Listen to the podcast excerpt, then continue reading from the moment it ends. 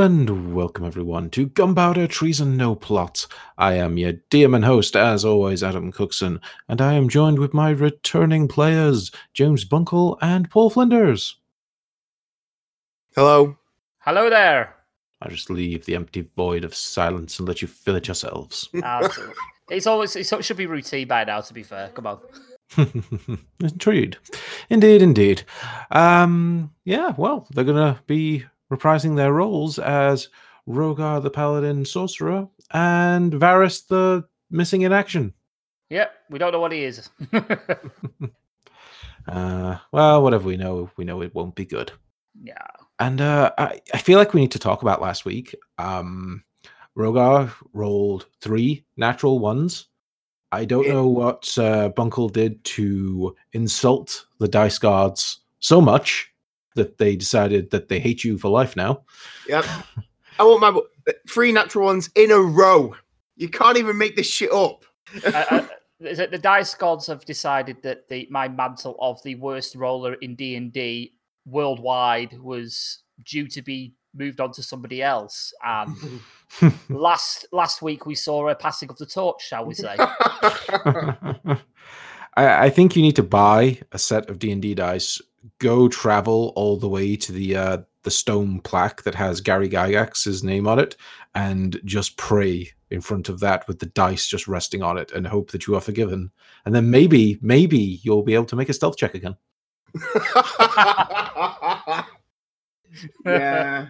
Yeah, no. Well, I've got the set of dice at least now, so you know, it's it's just a traveling part. yeah. I mean, the them rolls last week, you may as well be walking through banging a drum. Yeah. is basically what you did. So, oh god, do do I even need a recap? It it went badly on every single. one.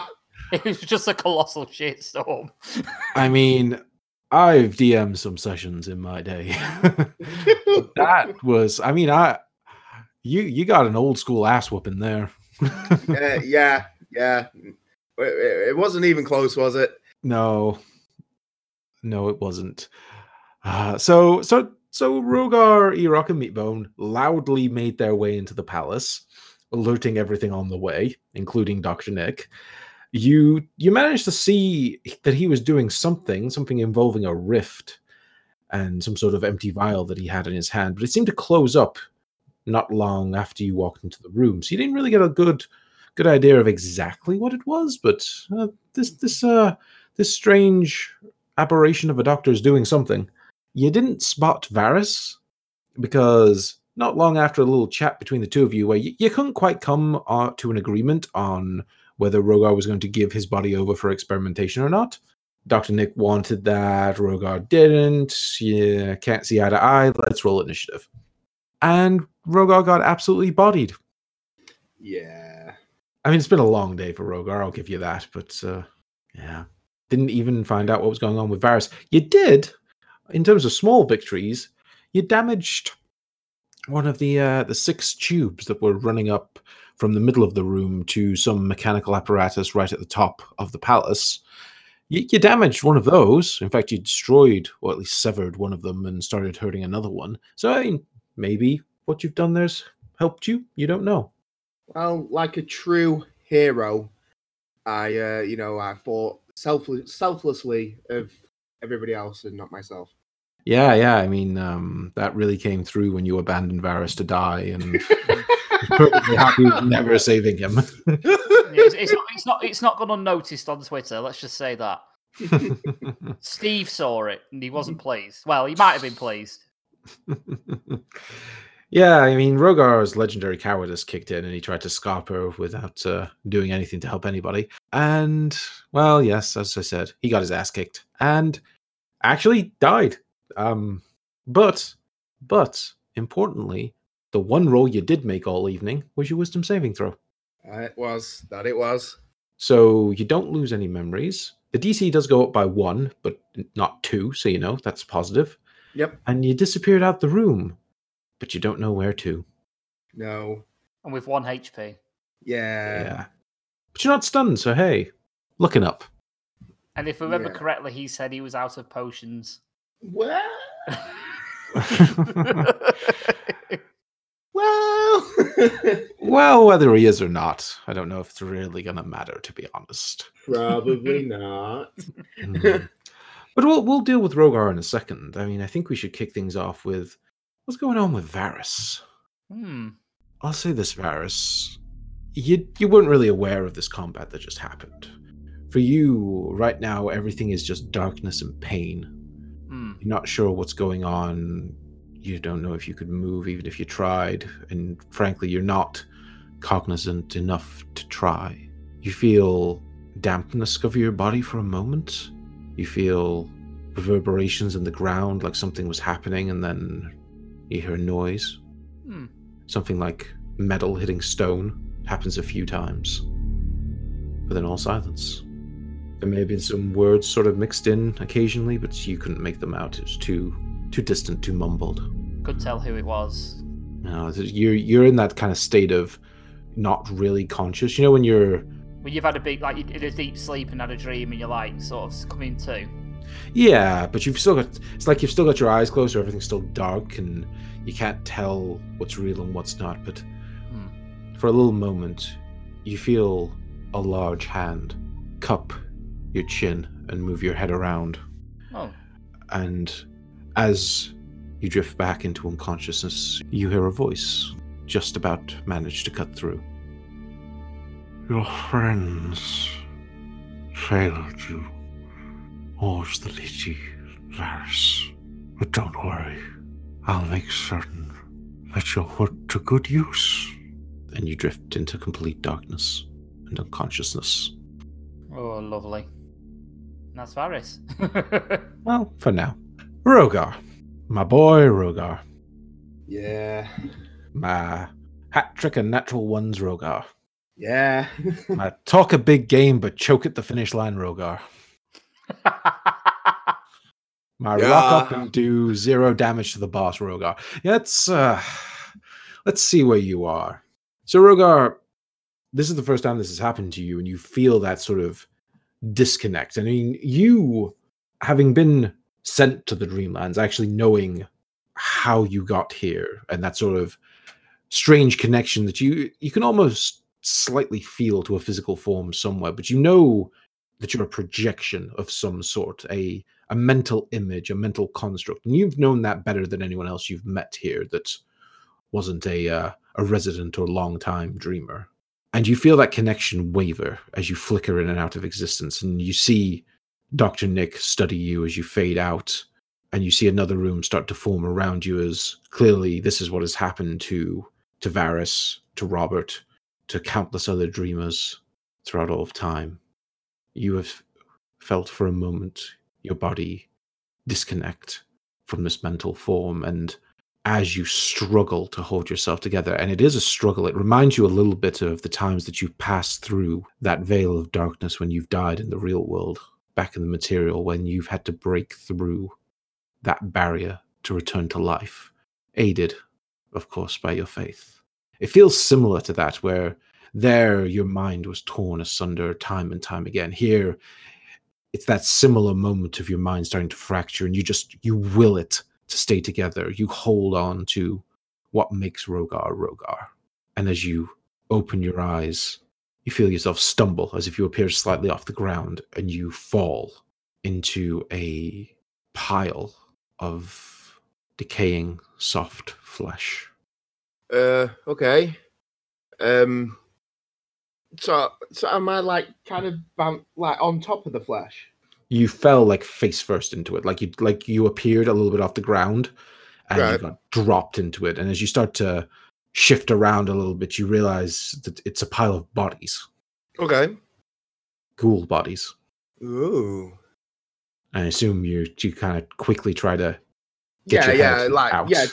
yeah, try and like hold my like yeah, hold myself up really so I can. Well, do I breathe? I guess I breathe. Yeah, you breathe. You kind of push them aside quickly and like pull yourself to your feet. You almost have to drag your body out of this pile, and you you feel awful. You feel weakened. You feel just on the precipice of death. But you get out of that pile of bodies, and you look around you, and there's multiple piles, and you recognize the armor and equipment of the Legion. Okay. This room that you're in, you realize must be one of the places Nick has been storing bodies that he's been collecting from around the city. You saw that some of the laborers were dropping them in the laboratory. They must be the ones that are in use or about to be in use, but these are the, the stockpile. Okay. Um, do I notice anything moving around me?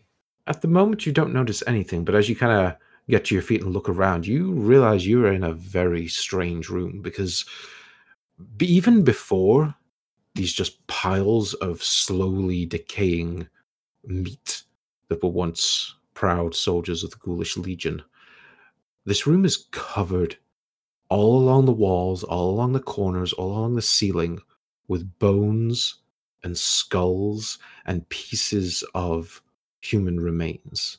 In some cases, they are literally stacked on top of each other. In others, they've been used as decoration. Skulls line the corners of the room with bones crossed underneath them. In some cases, you think maybe hip or shoulder blades have been used to imitate wings like they were flying. This room, as you're looking around it, you quickly realize is an ossuary, a place where the dead are interred but also used in some sort of decoration for reverence. You assume you're probably still in the palace, so perhaps this has some connection to the royalty here. You don't know. But this room that was once probably used as a way to show some level of respect to these remains has taken on an even more horrifying visage now with the the formerly living corpses of the uh, ghoulish legion just thrown in here almost haphazardly piled up in the corners and in the middle you are in a room dedicated to and actively covered by death Interesting. Um, so not not well. It's not it's not too disturbing to Rogar, you know. Um, at least I'm assuming it's not because I'm kind of used to death and stuff around me. Really? i'd say like even for you this is a, like this is a bit much like the smell isn't as off-putting to you but like seeing so much just death and destruction and oddly imposed on something that has a bit of a macabre feel to begin with it is a little unsettling in here but you do realize it's it's quiet it's cold it's dark but you seem to be alone Okay. Um, can I see a door? uh, if you look out as you kind of peer around some of the piles of bodies you do see a door probably about 60 feet away from you it's, a, it's quite a big room Okay. Um, not So- quite not that wide but quite long at least Okay. So um so yeah, so okay, I'm feeling I'm feeling a little bit freaked out and disturbed, I guess. So, you know, uh you know, Rogar's probably like thinking, you know, he's feeling a little bit I don't want to say jumpy, jumpy is probably the wrong word, but more more kind of like like his skin, skin's crawling a little bit. Mm. Um, so you know, um, I think the first thing I would do is maybe take a bite out of one of the, uh, you know, one of one of the ghoul corpses that are around me. You know, because then I, I I might, I don't know, get an image or something from them. okay Would be my thinking. uh, so you just pick one at random try to take a bit of a bite of Yeah, one that's looking, one that's looking uh, a little bit, you know, le- a little bit older, a little bit less fresh. okay you find a an armed one that was uh, looking a little bit older and you uh, rip a hunk of flesh off and you take a bite and as you close your eyes and try to focus on the images of the this ghoul's final moments you're given a quick flash of this ghoul on some sort of night patrol in Sarnath. Seems to have gotten separated, it, but he's walking through the streets trying to find his way back to his uh, his squad. When all of a sudden, a creature with four spider-like arms with these puncturing pincers at the end of them leaps through a window, crashes into him, and literally just crushes him and impales him with all four spikes. Ah, Mr. Huggy Stabby. Um, shame. I don't really want to stay in here too much longer, if I'm openly honest. Um, when you um open your eyes and uh, the room kind of takes focus right in front of your face you see a white spectral face looking at you that goes oh that was a little bit odd and uh, and you are like kind of taken aback a little bit, like shit the bed. you watch as a um a ghostly figure actually walks through the pile of corpses that you were stood in front of and kind of walks around you. And you get a full look at this scholarly looking like robed high elf as he kind of circles you for a moment and goes oh well I was going to introduce myself but then you started eating people and i thought that was a little bit strange uh, my name is Corin Vess. Who, who might you be? uh, uh, pff, sorry, uh, wait, you've just caught me off guard a little bit here, mate. Um, so yeah, uh, I am Rogar McLeod, the emissary of the Whisper Man. Uh, um, what are you doing here? Hmm. Kind of nods at you and goes, Ah, Rogar. That's uh, good to be on first name basis with a stranger who eats bodies. Hmm. But then again, I've not got much of a body left to be eaten, so I suppose I shouldn't worry. I, um, well, I've, I've been here quite a long time, to be honest with you. So um, quite a long time, as in you, you you're from Sarnath, I guess. Oh no, no, heavens no! I'm I'm not from uh, not from around these parts. I uh I travelled here on what you might say was a, a bit of an unlucky day. you don't have to tell me about bad looking days. As uh, Rogar coughs up coughs up a lung, he's like, "Oh Yeah. yes, um, you don't seem to be in the best of health, my friend." uh, no, uh, um, yeah, uh, had a little little bit of a little bit of a run in with well something uh, in this place, and um, yeah, woke up here. Oh, well, it's been a it's been a long time since I've seen someone that I can actually talk to. Those odd creatures that keep dropping bodies in here aren't much of a conversation. No, they they won't be, unfortunately. Um, so just just out of interest, are you stuck in like this room, or have you been have you been around this place? Oh, I can uh, I can leave this room though. It's a it's a very fascinating room. I've spent so many years just studying here. And he kind of walks over to one of the uh, walls, and you can see there's like a um, a recess bit where all these bones are like stacked up. And he points to one and goes, "Did you know that this man, ah, this this man is uh, over over five hundred and eighty years old? No, wait, that can't be right. He was five hundred and eighty when I died. Oh yes, yes." More like 1,580 years old. Oh, oh, time flies. Yes, he, he was one of the royal retainers. He used to serve the king. it's, uh, it's been fascinating just learning about all these people who have been down here. And he kind of walks over to the other side, like completely past you, and points to a skull. This this skull, he was a, a nephew to uh, one of the uh, earliest kings of Sarnath. Great man. He uh, started a, a local charity, and they uh, thought, well, he's not quite uh, ever going to be king, but let's inter him down here. You know, a bit of a reward. He's like he, he's a little bit strange he's just walking round the room, just rattling off random bits of information about these interred bones. Rogar's kind of like wringing his hands a little bit because you know, uh, you know, I'm not, I'm not entirely comfortable.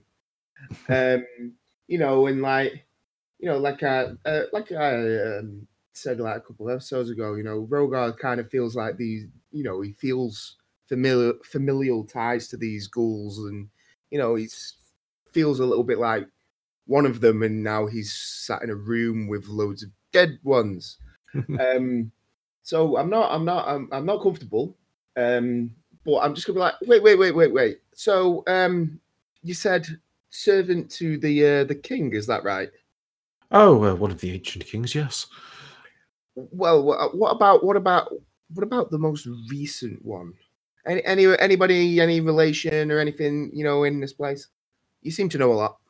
Oh, um, one of the for the most recent, um, perhaps, perhaps, and he'll he walks all almost all the way to the door and uh, starts going through one of the uh, casings on the side, and he he you come to a pair of bones that have kind of been arranged in a little bit of a symbol to spell out the S of Sarnath, and um, he looks and goes, "I think, I think, um, this man used to. Um, I think he was the royal chamberlain or something. Is I, can, can I like go check these bones to see if there's anything on them, like a strand of sinew or uh, I don't know, or, or, or, fuck it, I might just break them open and eat the marrow inside. As, at least I'm assuming marrow counts. Um, I actually don't think it does, but do me an investigation check, see if you can spot even just the tiniest morsel. Well, let's see if things have turned around. A 15. That's not too bad. That's okay. you find the tiniest, tiniest speck of dried jerky flesh. I'm I'm having it. And you pick it off and you eat it.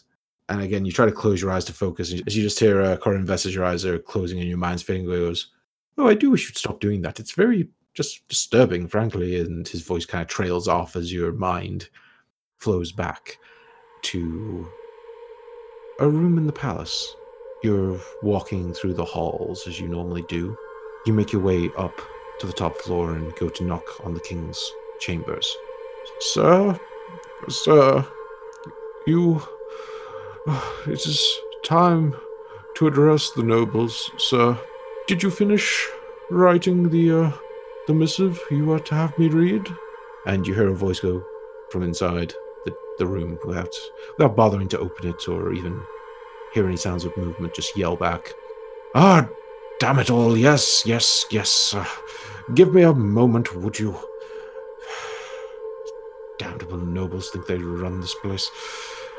And you hear some hasty sort of scribbling of paper and stomping over to the door, and the door swings open, and you see the then king of Sarnath. He's a, a younger gentleman at this point. He's got long, slightly curled black hair, kind of pulled back a little bit. He's just resplendent in like silks and finery, and he's got jewels all over his fingers. He's got some long golden chains, and as always, you see hanging from around his neck a large key. As you take the missive, and after some hastily given goodbyes and thank yous and your majesties and your honors and walking away, you start to walk towards the stairs as you slip and crack your skull open and die on the stairs, and your vision returns. Now, um, right. Oh.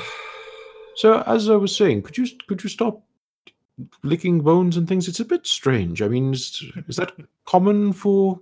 I'm not quite certain what you are, my friend. You look a little bit like a dragonborn, but kind of like a dying dragonborn. Are you sure you're okay? You, look, you, I don't think you're in good health, my man. You should sit down. Take a moment.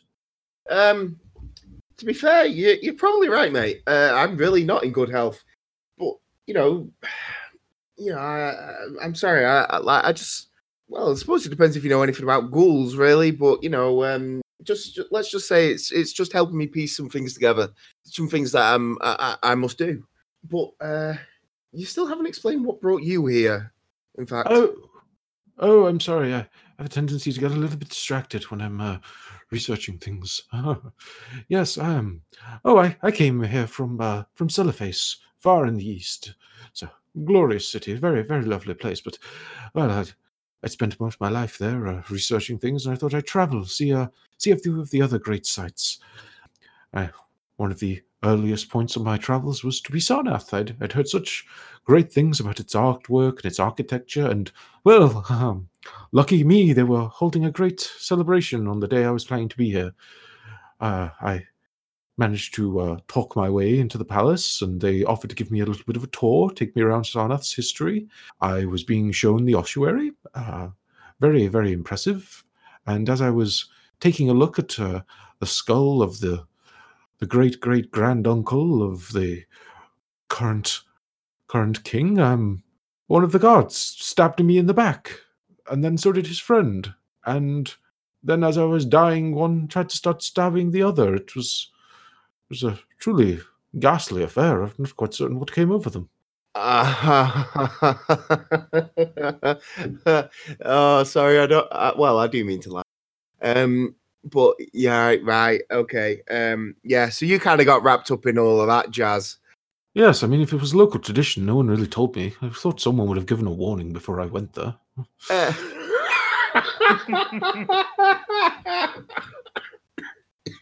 yeah. So, um, right. Well, um, it's it's very unfortunate you got kind of wrapped up in all that. Um, but you know, uh, so um, why are you still here then? Oh, well, I'm not quite certain what's going on. I mean, I didn't really expect to die, and I certainly didn't expect to raise as a ghost. But every time I've tried to leave the palace, I just appear back here in the ossuary. It's like the city doesn't know what to do with me. Hmm. But you but you can move around the palace though. Oh, yes, yes, I've uh, wandered these halls quite a bit, to be honest with you. Um. Well, I mean, I don't I don't suppose you're looking for some uh, excitement. Um, what sort of excitement, eh? Um, I've had quite a lot of excitement, excitement looking at these bones. They're very interesting. Okay. Um. How how about um some more living people who you know might not be assholes. Well, that's generally a positive, yes. Um. right, right. So, um, I don't even know where in the palace I am, but uh, tell you what, have you seen like a have you uh, uh, you know have have you seen like a big open room with well what can only be described as an arsehole working at the other end of it? Oh, um, well, I do remember I was wandering round one of the other levels doing a, a usual tour. It's a bit hard to look at the artwork nowadays. Most of it is sort of rotted away and fallen apart. But I was taking in some of the architecture on the first floor when I heard something in the main galleria. Um, uh, I went to go take a look, and there was some rather strange-looking robed man uh, clearing off tables and setting things up. I- I thought he looked looked a bit of a bad one, to be completely honest with you. So I didn't really want to make his acquaintance. And when I uh, looked at him, I heard strange voices in my head. A little bit weird, I must admit. So I, I didn't really want to go anywhere near him. So I left. Uh, yeah, sorry, I, I, could, I could, I could totally buy that because he is the reason I am here. Um, looking as fucked up as I do. Oh, my poor lad. Oh, t- s- s- you've had a, a bit of a bad time with him, I see. Well, you, that's okay. You can stay down here in the ossuary with me, and we can catalogue the bones together. Don't worry. I'm sure eventually he'll leave or die of old age or something. Probably shouldn't try go a one on one with him. I mean, Um, my understanding is, um, are you a ghoul? Because if you if you are a ghoul, you'll live a very long time. So you know you could you can outlast him. War of attrition. It's a good way to victory. War- well, um, I suppose good, but I don't really have like an inf. Well, wait a minute. Do I have an infinite amount of time? Depends who you're asking. I mean, if you don't have anywhere you need to be, I suppose you could stay here forever with me, and we can go through all the bones together. I have so many stories I could tell you. Well, hang on a minute. You might actually onto something here. huh. Though, I suppose I should ask you seem to just appear in the room. Are you some sort of wizard, or are you a dreamer? oh, I am most definitely a dreamer. Ah, so stand to reason that you have a, a physical body somewhere. Yeah, but I wouldn't worry about that. Oh, well, it's just. I mean, if you're planning to do anything with that physical body, if you stay here for a long time, it may just starve to death or something. And if someone's tending to you, I guess that's okay. But, I mean, time passes in the material plane as it does here. Oh, that's bit. Oh, that sucks. So, I mean, if you don't mind waiting a few hundred years, I mean, that, that creature in there didn't exactly look normal, so I'm not quite certain how long he'll live. Um, most aberrations eventually kind of fall apart eventually, or they uh, disappear into the ether, or, or they just get bored and move on. So I don't know. How long have you got? Probably not as long as I was hoping. I just figured I could pass a couple hundred years.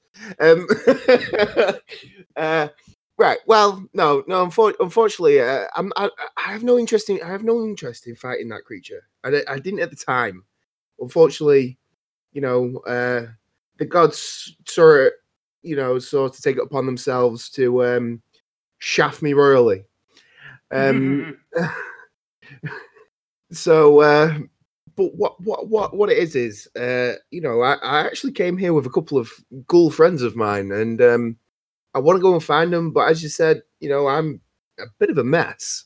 So, you know, I didn't know, um, you know, uh, if I don't know, maybe there's some, maybe something you want other than just, you know, um, a bit of banter that you know uh, I can help you with. And in fact, I'm pretty sure that if I get to my end goal, you'll be freed from whatever is keeping you here.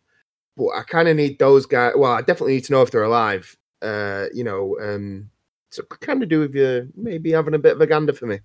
Ah, I see. Well, being freed from here would be quite nice. Um, moving on and all that. It could uh, be a wondrous new adventure for me. I, I would quite enjoy that. Conversely, I would also quite like to have the palace back. It's it's nice to walk around rather than be confined to this one room. So, killing, or at least getting rid of that creature in the middle, also would be useful to me. Personally, I don't mind which way around. Um, I have no, as they say, skin in the game because I don't have any skin anymore.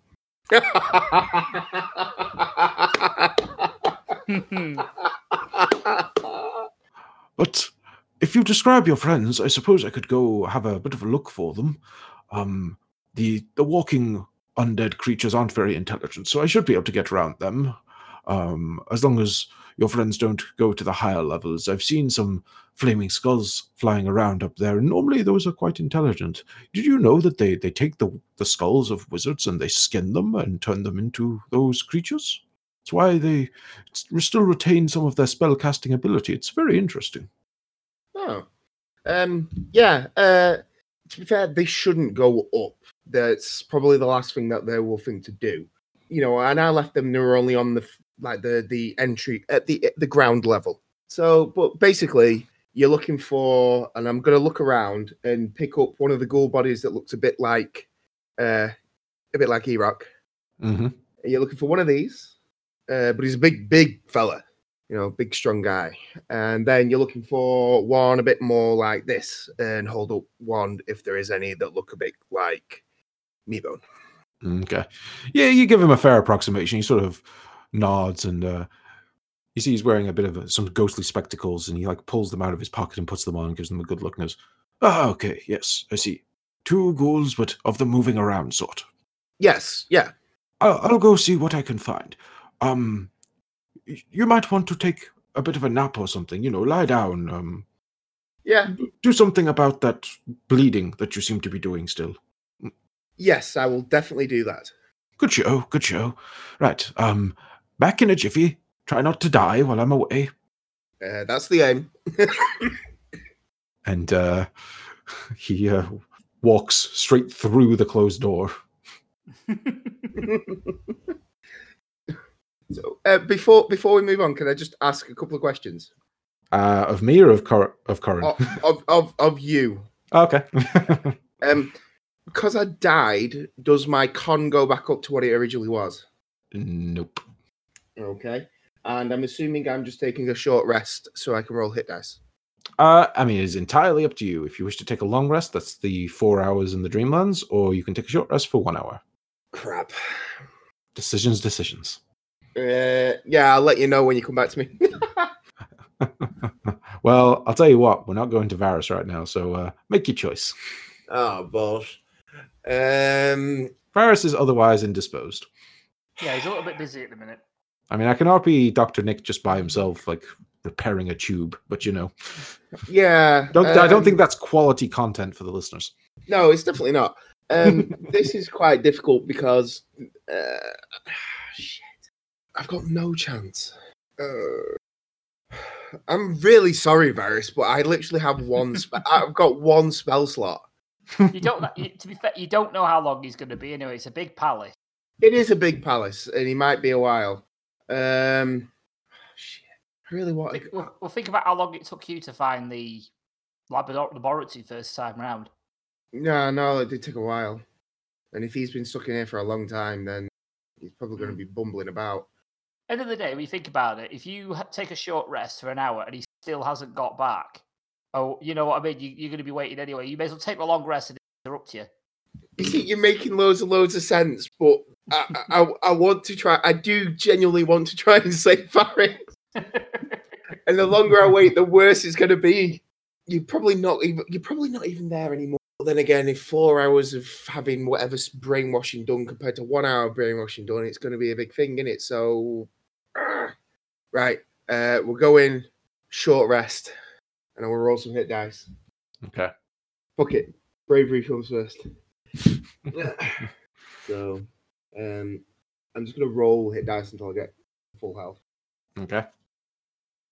oh no. Oh no, yeah, don't worry about it. Your uh, rolling is uh, far improved from last week, I see. no, it's not. Cheers. okay, so I've used all my hit dice and I'm up to 37. So one hit.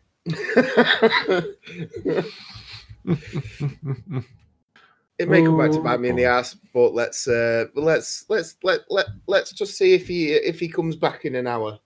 okay. Um, let's uh, let's see. Does he get back in an hour? Hmm. Um, an hour passes and he hasn't come back. Fuck. uh I, I would take the long rest now. Then if you just wait till he interrupts Yeah, you now, 'cause you're going to be waiting around anyway. yeah, that's what I was thinking. So um yeah, I'll take the long rest now then. Ah, so a good five hours total. Nice. Well, at the end of the day, it's it's like if he was going to be back within an hour, then I could have been up and ready to go and out of here. Mhm. You know what I mean? But if if he's going to take if he's going to take longer than an hour, then you know that that chance is probably uh, you know that chance to save Varys to me is uh, at least as much of him as was possible. Mhm. Probably by the wayside, you know, it, do, it doesn't take an hour to perform a, lot, a, a lobotomy, so you know what I mean. Hmm. you know, it doesn't it doesn't it doesn't take an hour to amputate someone's leg. It, you know, it's it's like a twenty minute thing, isn't it? I mean, these things are true. These things are true. So, okay, so you kind of, what, what are you doing? Are you going to like right to the back of the room, trying to hide just in case someone comes in? Yeah, yeah. I might pull some more like the uh the ghoul bodies, like uh, you know, around me to you know maybe covering myself up a little bit. Mm. Um, I don't know if I'll need to roll for it, but Um, I'll say you don't need to roll because the next thing to show up in an hour's time of you resting is, well, it is a slightly battered Erock, Meatbone, and a ghostly Corin Vess. ah, Uh, would these be the two that you were looking for? They they say their names are Erock and Meatbone, but you know anyone can just lie. yep. The, what that would be the two. Rogar, you're alive. And and you see like Erock is sort of lost for words as he takes a look around the room and just sees basically the bulk of the people he brought here just just dead. Yeah, yeah. I, I wouldn't suggest looking around in here, mate. To be honest, um, kind of an unfortunate scene. He kind of he shakes his head a little bit and you see he sort of rubs his like the point between his eyes, just kind of thinking things through for a moment, then goes, I expected the worst. I suppose. This is as bad as it could be. It definitely is that. Um, but yeah, I think we still need to try and save Varys, to be honest. But I don't know. I don't know. I, I, don't know how. I think I saw Varys on the table, but I couldn't get a good look before that fog cloud just covered everything. I tried to take a shot to kill him so we could at least get him out of the room, but I, I, I don't think I hit home. No. Um, worryingly, I don't. I don't know because, like you said, as soon as that cloud came up, then there was you couldn't we couldn't see anything. Um, but hmm, on an, on an, another note, um, uh, my good friend here who came and found you guys, he's seen the key. Well, he saw he knew of somebody who I then ate the flesh of who had seen the key uh, in a roundabout way. I see. So where is it? Well, last we know, it was around the neck of the king. Now, where the king's body ended up, I'm not sure, but I know, I know that he was going to the temp to the temple to make a speech. I, but I don't know. I don't know if he got there, and I don't know if he came and hid back here. Well, you've been around the palace more than I have, but I haven't seen any keys while I've been here. And uh, Meatbone shakes his head as well. Perhaps then the temple is the best place to start looking. Perhaps. I mean, I've been through a lot of the rooms, to be honest, especially on the upper floors, and I haven't seen a key. Um, uh, your buddy, you you've not seen a key about, have you? The uh, the ghostly high elf kind of shakes and goes, No, no, I know. I, I can't say I remember seeing a key anywhere around here. Uh, you see, either, either, either the big, either the big, the big bad evil guys got it, or the king didn't die here, and it's somewhere else. Well, if it's in the city, we're in the wrong place. But if what we need is in the vault, we have to come back here regardless. But I don't know. Uh, and I don't know what that creature is doing. While I was making my way to the landing to get up a good shot, I saw some glowing lights, but I couldn't see what it was. Oh, you mean the rift? Or the? It looked like a portal almost. I see. Portal to where? No, you think he's trying to get to the material plane? Maybe. I, I suppose it's not. That's not easily accomplished. Normally, if you want to, if you want to pass to the material, you have to go through a gate. There are plenty scattered around the Dreamlands, but they're normally well protected. We have one in the Empire. It's how our people move to the material, how we gather bodies. I've been through it once when I was younger, and he sort of nods towards Meatbone, Meatbone has used it a fair few times. There are others. and he kind of looks up and goes, I hear there's one on the moon. I hear there's some in distant lands. But if this creature's trying to make one, that takes a tremendous amount of power and knowledge. Not the sort of knowledge I possess. Nor me. Hmm. But you say you have one of these gates, so We have access to one, yes. hmm. That's a good thing to remember for later. So, well, it seems like we have two options. We don't want to fight this guy again, so we've, uh, well, I, I want to say sneak and have a look at Varys to see if there is any of Varys left, because I don't.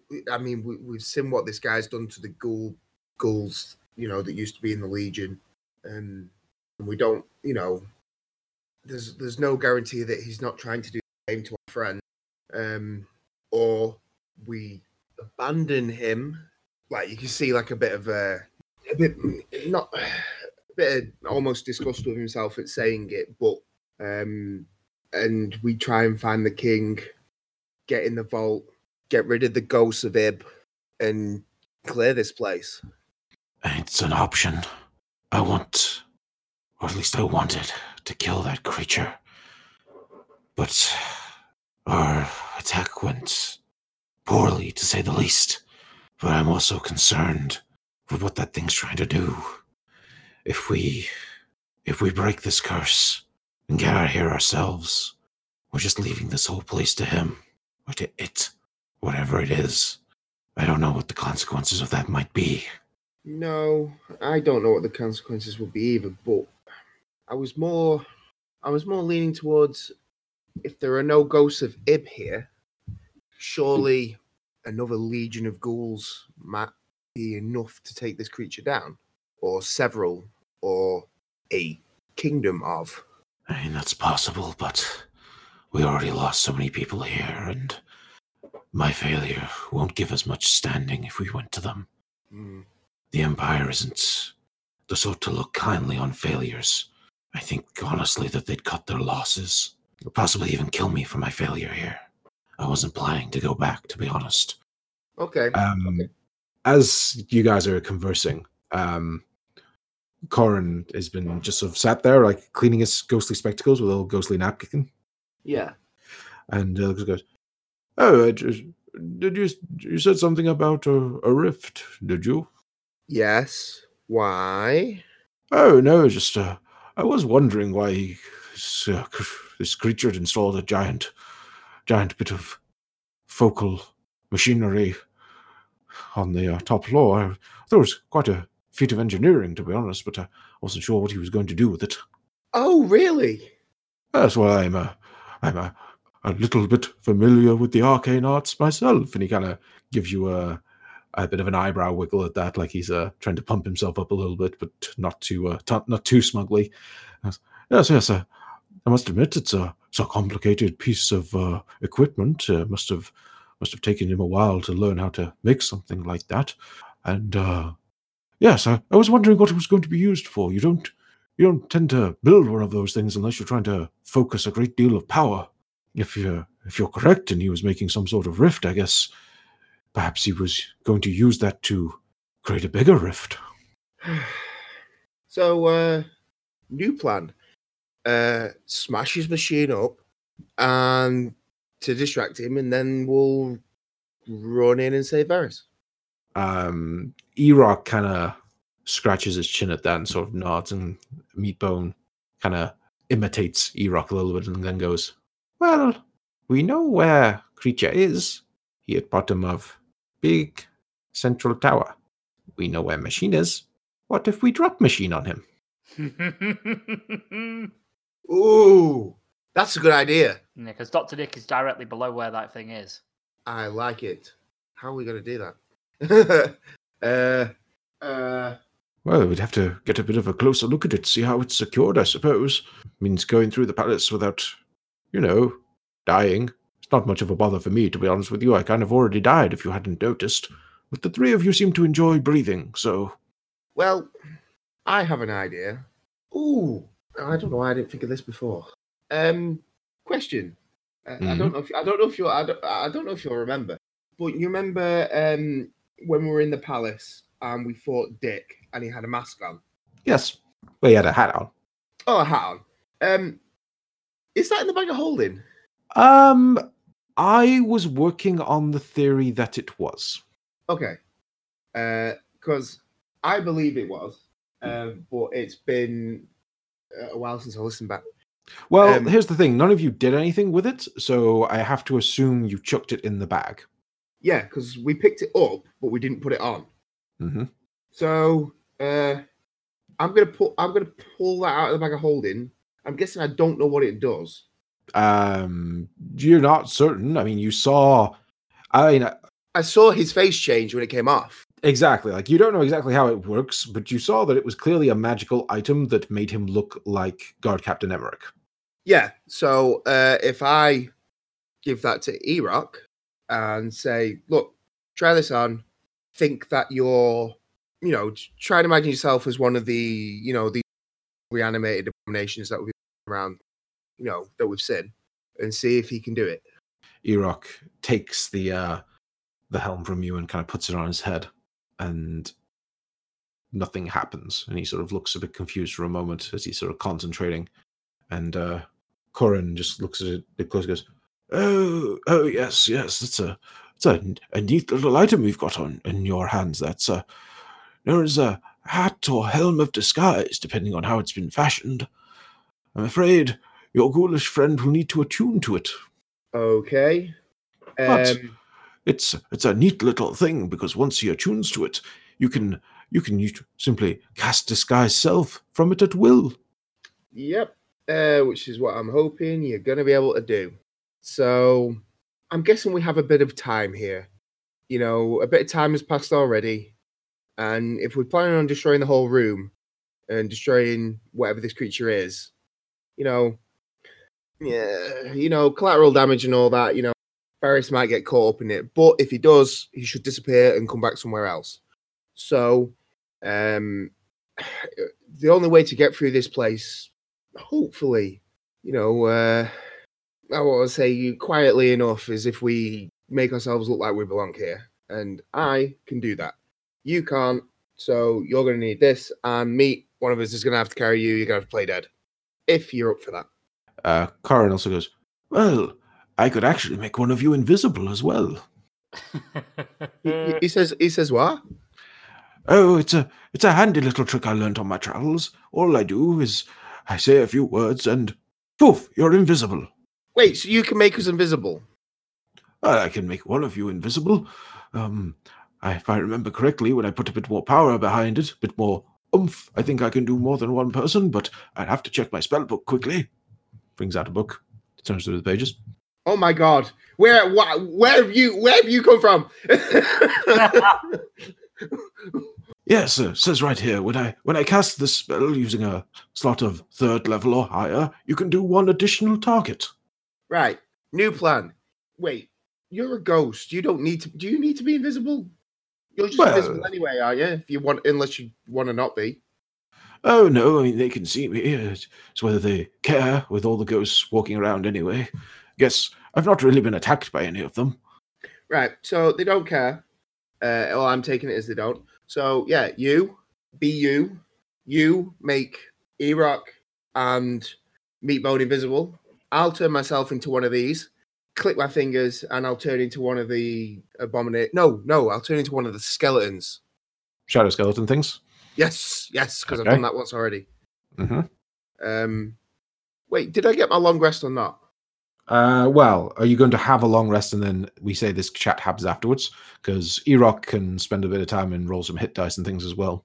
Yeah, yeah, let's do that then. Let's assume you've gone by four hours and then this chat is taking place in hour number for you six. Yes. Sorry, Varus. It's okay. um, right. So yeah, so you you make these guys invisible. I look like this. You be you. Um, and screw it.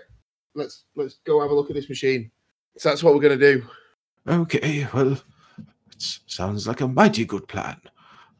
I'm all for it. And he uh, waves his hands and Erock and Meatbone turn invisible. You are a badass, sir. Where have you come from? Oh, well, I've just been down here, you know, counting the bones, making sure they're in good order. It's, a, it's an important job, especially when you've been stuck in a palace for hundreds of years. Where were you like two days ago? Where were you when I was rolling natural ones? God damn it. Well, let's. It seems that the gods have smiled on you today, my friend, after cursing you before. I love you. I'm. Uh, you're gonna be. my- You're gonna be a good friend. New knock. Uh, well, we all know what happened to Old Knock, so uh, I won't take that as a compliment. Onwards and upwards. yeah. So that's it. We're we're heading up the stairs. So, your plan is to head all the way up to the top floor. Is to go. Yeah. Anyway, I can have a look at how this machine is held up. Okay. I now know there's one there. Mm. Um. So, Erock and Meatbone are invisible. Yep. Which means they get advantage on their stealth checks. Yep. You look like a shadow skeleton, and no one really gives a fuck about uh, Mr. Corin Vess. Yeah. So, are you also trying to be stealthy? Is that the plan, or are you just going to walk around and hope no one questions you? I, I'm kind of hoping nobody questions me because I look like them. Okay. Well, you've seen before that getting past the first couple of floors with the regular guys, they don't bother you when you're in that Yeah. form. Yeah. Um, I am going to roll some stealths for our uh, ghoulish friends. Mm-hmm. You should be happy that uh, Erock had advantage there because one of those rolls is a natural one. Oof. Jesus. But uh, they both pass through the first. So basically, the basement level and the ground floor. Okay. Okay. Let's do the next level up because that was also okay. Okay. You get it through uh, the first floor. Am I miscounting? Hang on. I'm forgetting my own uh, palace design. So you got basement and first floors. I think that would be second floor, wouldn't it? No, no, because it's basement, ground floor, first floor, second floor. Yeah, my bad. Sorry. Yeah. So yeah, yeah. Um, but the first first floor is where the um, arcane ritual and thing, like all the sigils and that, were around and about. That's right, right? Yeah. Yeah. That was the floor with all the sigils on. Mm-hmm. Because the second floor is the one with the king's chamber on. Yes, that's right. Yeah. Yeah. Okay, yeah. So when you get as you're making your way through the palace, so far seemingly uh, un uh, unmolested, you manage to get back up to the floor with all the arcane sigils on. However, this time when you get there, they're all glowing. Uh oh. and you can feel just a thrum of energy as the palace starts to shake. Um, can I attack one of the sigils? Uh, you can take a swing at one of them. Okay. Uh, does that make sense? I think that makes sense. So you're gonna burn a spell slot to use Eclipse. Yeah, I'm gonna burn a first level spell slot to use Eclipse, and take a swing at one of those uh, sigils because it looks like they're setting off, and I don't want this to work. Wait, hang on a minute. Is this gonna like? This is gonna alert everybody to who to, to our position, isn't it? Mhm, maybe. Shit. Is this a good idea or not? Um, well, I had six seconds, so I will have done it. Okay. Uh, 20 with 16. Okay, you take a Eclipse off your back, you swing it at one of the sigils on the wall. As Eclipse hits it, Eclipse teleports from your hand and goes scattering 30 feet down the hallway, like spitting to a stop as if it was suddenly transported via magic. Motherfucker. Um, Corin is going to do a bit of an arcana check on the sigils. Oh, oh, I see. Oh, this this isn't good. What do you mean this isn't good?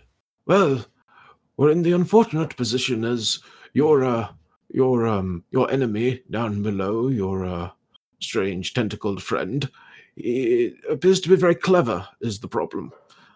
It seems your ghoulish friend supposes correctly that this is some sort of gate, which means all of these sigils are redirecting and refocusing power. You see here, and he kind of points out to a couple of them like these indicate movement, these indicate planar travel, these indicate teleportation and stabilization. Oh yes, yes, this is this is this is this is fascinating. I, I wish I had a few a few weeks to study it. It's- whoever came up with this is um, brilliant, frankly.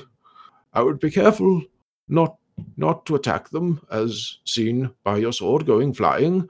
I would also not step on the sigils that indicate movement or planar travel, as you may. Well, I'm not going to make too much of an educated guess, but I have to assume it won't be good. Right. Um, so first thing I want to do is I want to go pick my sword up if I can. So you're going to try walk on the floor and get to your sword. Yes, but not on any of the sigils if I can see them. Okay. Uh, Can I do a Give me- perception check on the floor? Well, I'll say because Corin's been able to point them out to you because he uh, made quite a good Arcana roll there. Make me a dexterity save with advantage as you attempt to nimbly dodge around all the sigils. An 18. Nice. 18. You manage to make it down the corridor that Eclipse went flying to, Oh, thank God. and you pick up Eclipse. and I hold it like a newborn baby. Love that sword. Corin um, floats himself a little bit above the floor and goes, Well, some advantages to not having a body, I suppose. And he starts floating down the corridor. Um, Erock and Meatbone are going to have to roll some dex saves, though. oh God. All right, Erock's okay. Come on, Meatbone's Meatbone. okay. So they Yes. both make it to you a little bit down the corridor, but you're going to have to make another set of saves to get close to the staircase that leads to the top floor. What choice have we got? All right, make me another dexterity saving throw, please. Is this with advantage again or normal? Yeah, with advantage because you know what sigils to look out for. 22, not 20. Nice. Not 20. Okay, again, you sort of pick your uh, spots to step your foot down and you make it all the way to the staircase. Now, uh, Meatbone and Erock, gonna give it another shot. Erock is okay. Meatbone with, a, Meatbone with a nat 20. He's Nice. also okay. So you all pick your way very, very carefully to the stairs. And, well, I'm going to have to ask for one last stealth check if you guys are heading up to the machinery. Uh, do I need to make one as well? Well, it's up to you. Are you making one or are you just going to walk up there? Hmm. Oh, these are the things with the floating heads, aren't they? Can I change my disguise self so I'm a floating head? Um, I, you wouldn't be able to because they are considered a tiny creature. They're too small for you to change into. Yeah, yeah, yeah. I just I thought I'd ask. Um, and then I, then the way I kind of play it is I am willing. I, I I would make a stealth check, but I would, I kind of, you know, even if I did get spotted, kind of thing, then I would be trying to play it as though, you know, I'm just one of them. So Okay. I don't, I don't, I don't know if you'd want me to make one based on. Okay. Uh, well, you make me a preemptively make me a deception then if you're just going to wander up there like that. Just a straight deception, yeah. Uh, with advantage because of your uh, disguise. 14. 14. Okay, well, we'll come to that in a moment. Uh, It's time for some stealth checks for our two invisible friends. I think they both passed this, actually. Oh, Yeah. Hmm. Stupid flame skulls. So you, all four of you, make your way up, and you pass the king's chamber that you went into earlier, and you start walking towards the center chamber. Rogar, you spot this large bit of machinery that seems to be just affixed to different points of the um, upstairs balcony, essentially. So, like the the guardrail that would have been around it for people to r- lean on, it's been basically attached in four different points to that. So it's got it's like a four-legged spider with a big spike in the center, just sort of hanging there, or sort of held on there. And you can see that the tip of this thing is currently glowing. And as you're walking towards it, you can watch as just these flares of arcane energy are just skittering across the ground like bits of electricity that are just jumping from point to point and then making its way to the machine in the center. This focal point, this this arcane focus on a massive scale. And you see two of the flame skulls are currently floating around it. And as you're not making a stealth check, they do notice you. And with a 14, are they going to care? Let's find out. Okay, with a 14, they do not seem to come over to you and consider you a threat at the moment. Okay. But they will do are, s- yeah, they are literally on the balcony, just like rotating around this thing as if they're basically guarding it. Okay. Um, so I'm guessing there's not going to be a sneaky way to take this thing out. So I'm thinking we each head to uh, like a, a corner, or uh, shall we say? Then again, I don't know if my ghost friend can destroy it or not. I would assume if we take out three legs, the thing will fall. Um, you can get if like the skulls weren't there, you could get a closer look and see what might be the best approach. Okay. Uh, oh, I'll see. I'll let him do that. If he just has a look at one of the legs, then he, you know, he might have a bit of an idea. Okay, he's going to. He's actually going to try be a little bit more careful because these things seem on kind of high alert, and he doesn't Okay. know if they're just going to attack him if he gets too close to this machine. So he's going to try stealth. Ooh, natural seventeen! Wow. nice. Nice. He very carefully just waits for a moment and picks his way closer to the balcony, sort of the landing bit, and he just waits until the skulls are doing a rotation just so that one of them is out of sight. And he kind of leans out and looks at it and then floats his way back to you and goes, Well, it looks like they've affixed it to the guardrail. It's the guardrail is well, reasonably strong, but it's carrying a heavy weight. Perhaps if we damaged that, the whole thing would collapse. Um, I'm not certain how well we can aim this contraption, but at least if we send it flying down, it'll do a fair bit of damage to well everything. Okay. Um, well, that's what we're going to do then. So we need to damage the guardrail. I'm assuming the guardrail isn't going to be particularly high AC. Uh, eh, not super high. I mean, it is um, metal and small, so that's more to the AC than uh, anything else. But Yeah, but I, I'm thinking that it's not going to take 10 rounds to slam through it.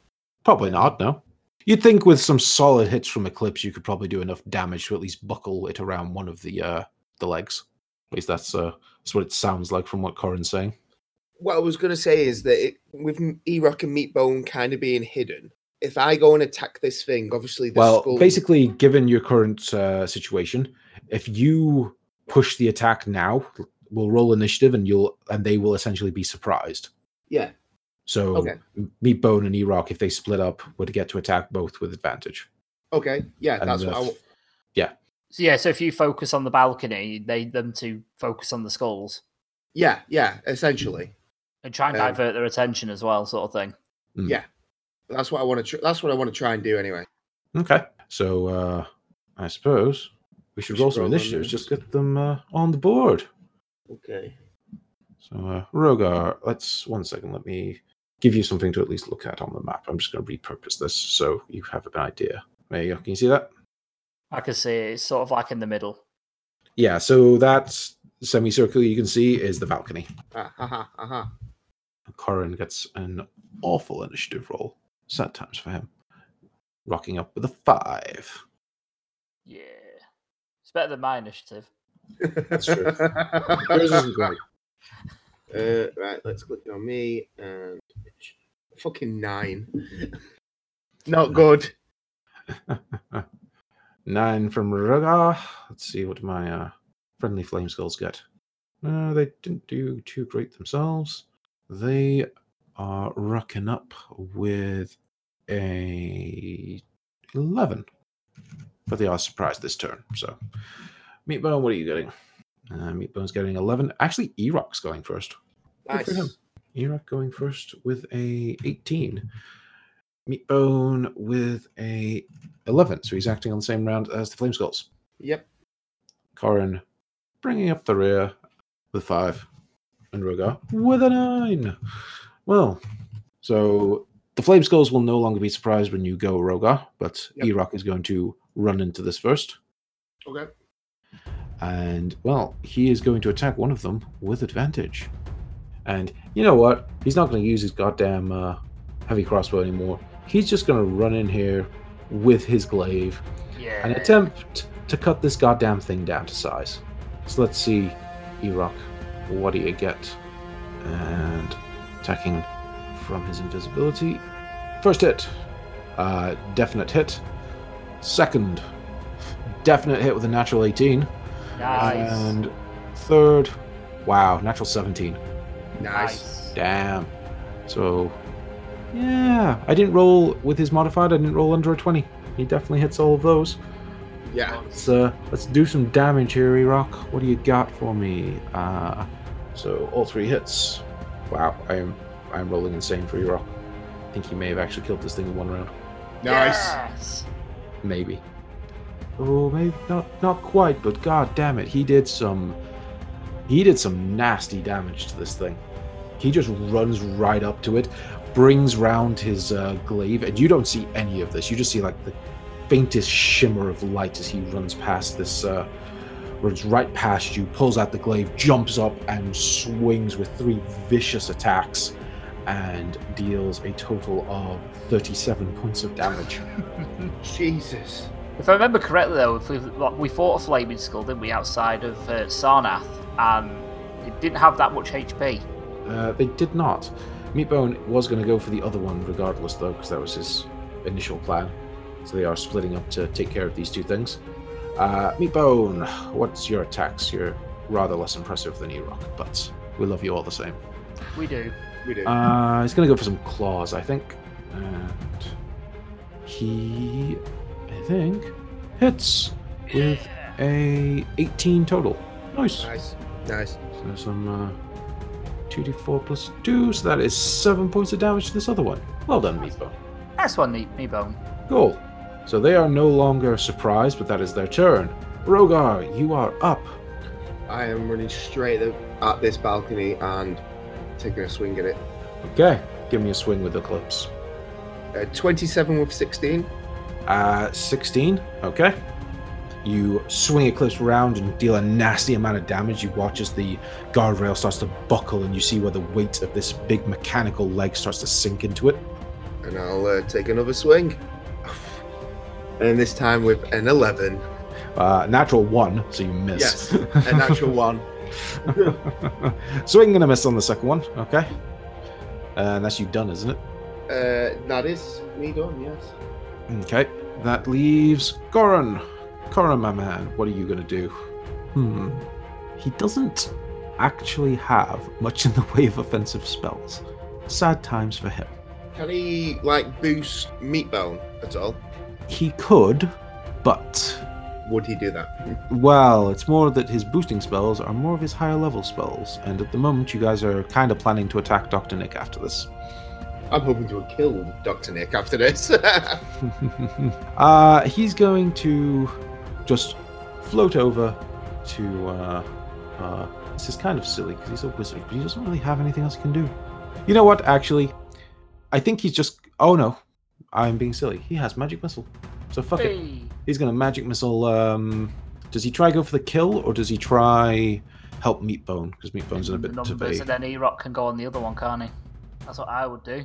Yeah, I, I think he's.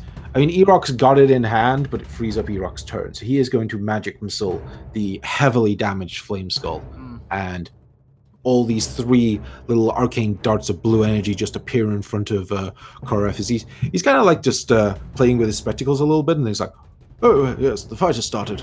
Good show. and magic missiles it. And you see these three little darts just go, and the Flame Skull just cracks into little pieces and falls apart to the floor. You know, you need to roll the damage because it only had three health left, and deals more than three damage is minimal. so, Flame Skull, you're down. Sad times. But that is the end of the first round. Well done. Yeah. Erock, you are up next. Does he help Meatbone? Does he help Rogar? Um, that's would kind of be up to him. Because he can't get to the Flame Skull without a dash. Yeah. So But- he's not actually helping me. What he could do is move up to Rogar, attack with this round, and then move next time, Yeah. and then attack the flaming skull. True, could go for that.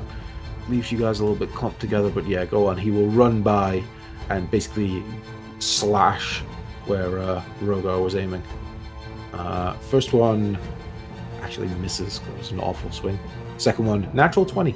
nice. Nice. Uh, so with a total of 16 points of slashing damage, he manages to break through the last bit of the guardrail, and you watch as the big metal leg kind of comes detached and kind of swings out a little bit over the massive, just just open air. It's just hanging off in there. But as that happens, you watch as the tip of the focal point flares, and you see those tubes are sticking into different parts of the machinery flowing that red liquid up and it starts to glow. And you watch as the electrical charges from the floor below, all that arcane energy just sort of welling up, starts to hit against the machinery. And it shoots a beam straight down. And you see that multicolored shifting light the greens, the purples, the blues, the reds. It all starts to coalesce and twist around as a rift begins to open. And that's Eroc's turn. Meatbone, take your swing. You are no longer invisible. Uh, he actually misses horribly. Right. Um, however, that means it's Mr. Flameskull's turn. And Mr. Flameskull is not happy. No. And he doesn't really give a shit about his own, well, his own health. So you know what he's going to do?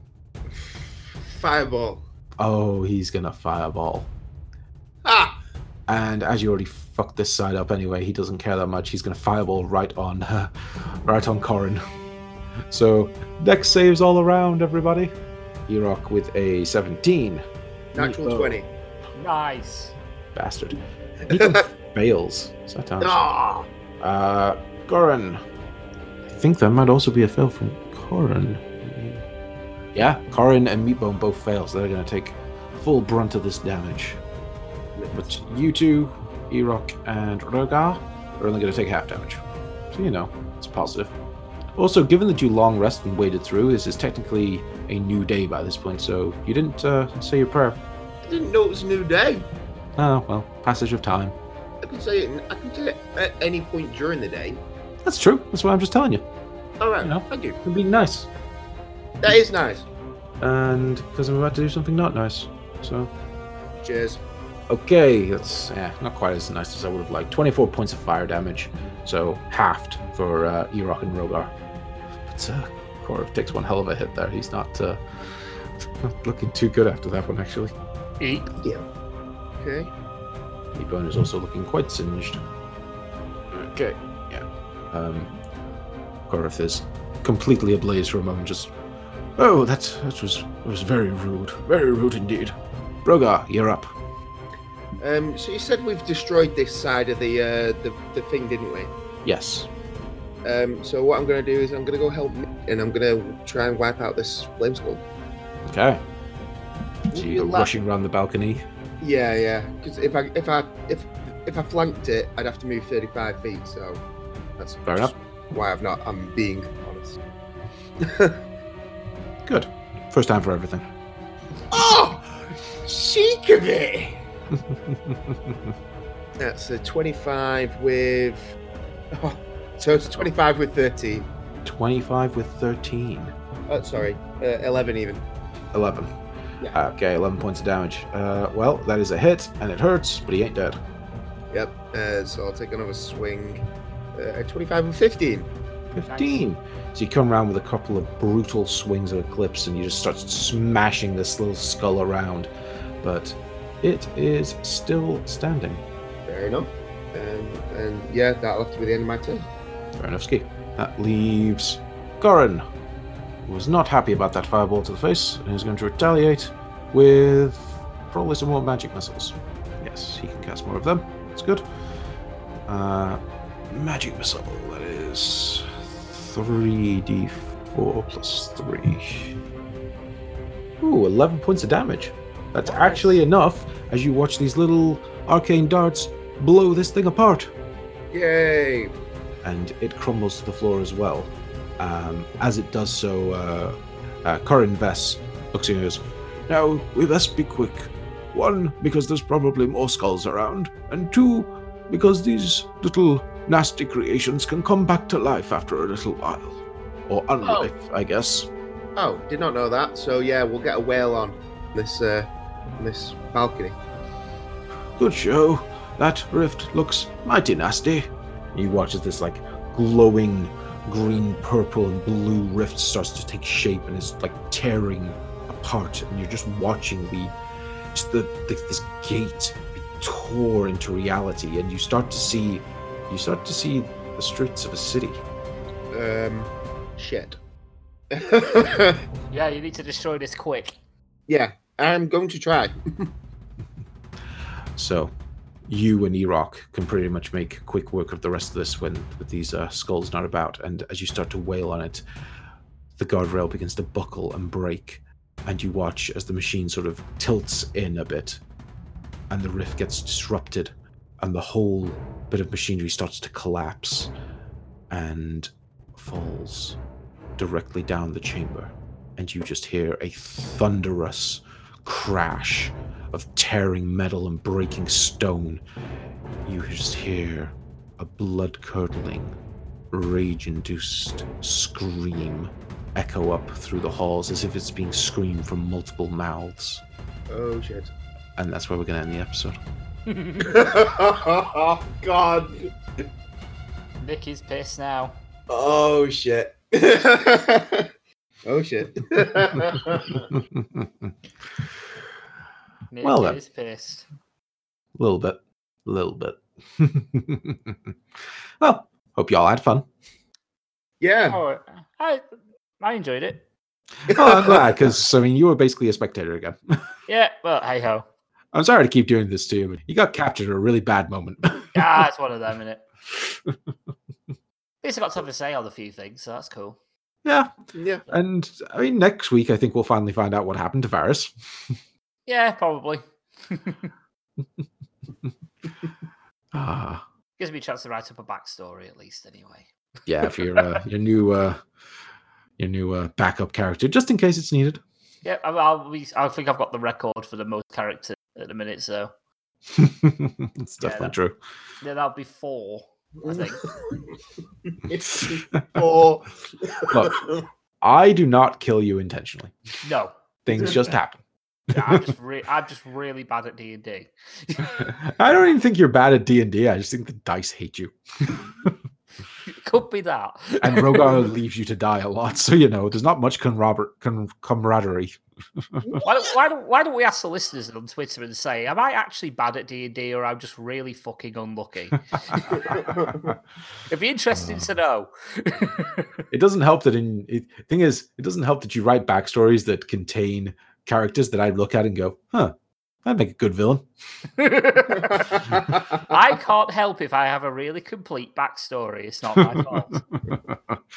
uh, I might the next one. I might the next one just for the next one. I'm just gonna put guy. He appears. nice man, everyone like, no Yes. enemies,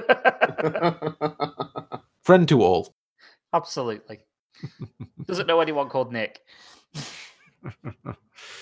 Uh, Anyway, I hope everyone listening enjoyed. That was Gunpowder Treason No Plot. You can find us on all major podcast providers, and you can chat to us on Twitter. I am at Treason No, and my players are there with their player names and GTMP at the end of it. And if you want to see some lore background, some artwork, things like that, we also have a WordPress website and a Facebook group, both at Gunpowder Treason No Plot. And I will hand you over to my co hosts to say their own goodbyes. As usual, if you've enjoyed hearing my voice, as much as I enjoy hearing my own voice, you can find me on Lost Art Podcasting and Lost Art Wrestling Podcast. They're available on all good podcast providers, and you can follow them on Twitter at Lost Art Podcast and at LOW Podcast. And maybe one day you can find me in the Rescar Cafe on Race Carpenter's Estate in Preston, Lancashire, the UK, Europe for now. You can also find me on those amazing podcasts, but you can also find me on the UK RAD Live podcast. We're on all the good podcast catchers out there. We have a Facebook page. Just look for UK RAD podcast or RAD podcast. And you can find us on Twitter at UK RAD podcast. But you can also find uh, my alter ego, Steve, as mentioned earlier in the podcast, who recently has taken a little bit of, uh, what shall we say, a disagreement with Rogar in how he treats his so called friends. mm. I wonder why. Hmm. there can only be one. uh, well, thank you for listening, everyone, and we will see you next week. Goodbye. See ya. See ya.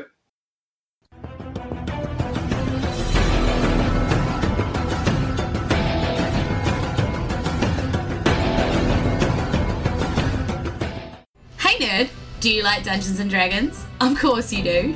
Do you like people with New Zealand accents? Of course you do again. Wake up, bucko. It's the fate of Ison. We roll dice, laugh a lot, and tell a surprisingly compelling tale about a plucky group of weirdos. Hey, who are you calling a weirdo? Who gets swept up in a quest to quote unquote save the world of Ison. There's action, excitement, and there's a lot of apples. Seriously, there's way too many apples. It's uh, it got way out of proportion. Weird as my mother's top lip. On the Necropodicon network. See you there. That'll do. Thank you to Syrinscape for some of the music and sound effects that you heard within this podcast. They do amazing atmosphere and music, so make sure to check them out at www.syrinscape.com. Epic games need epic music.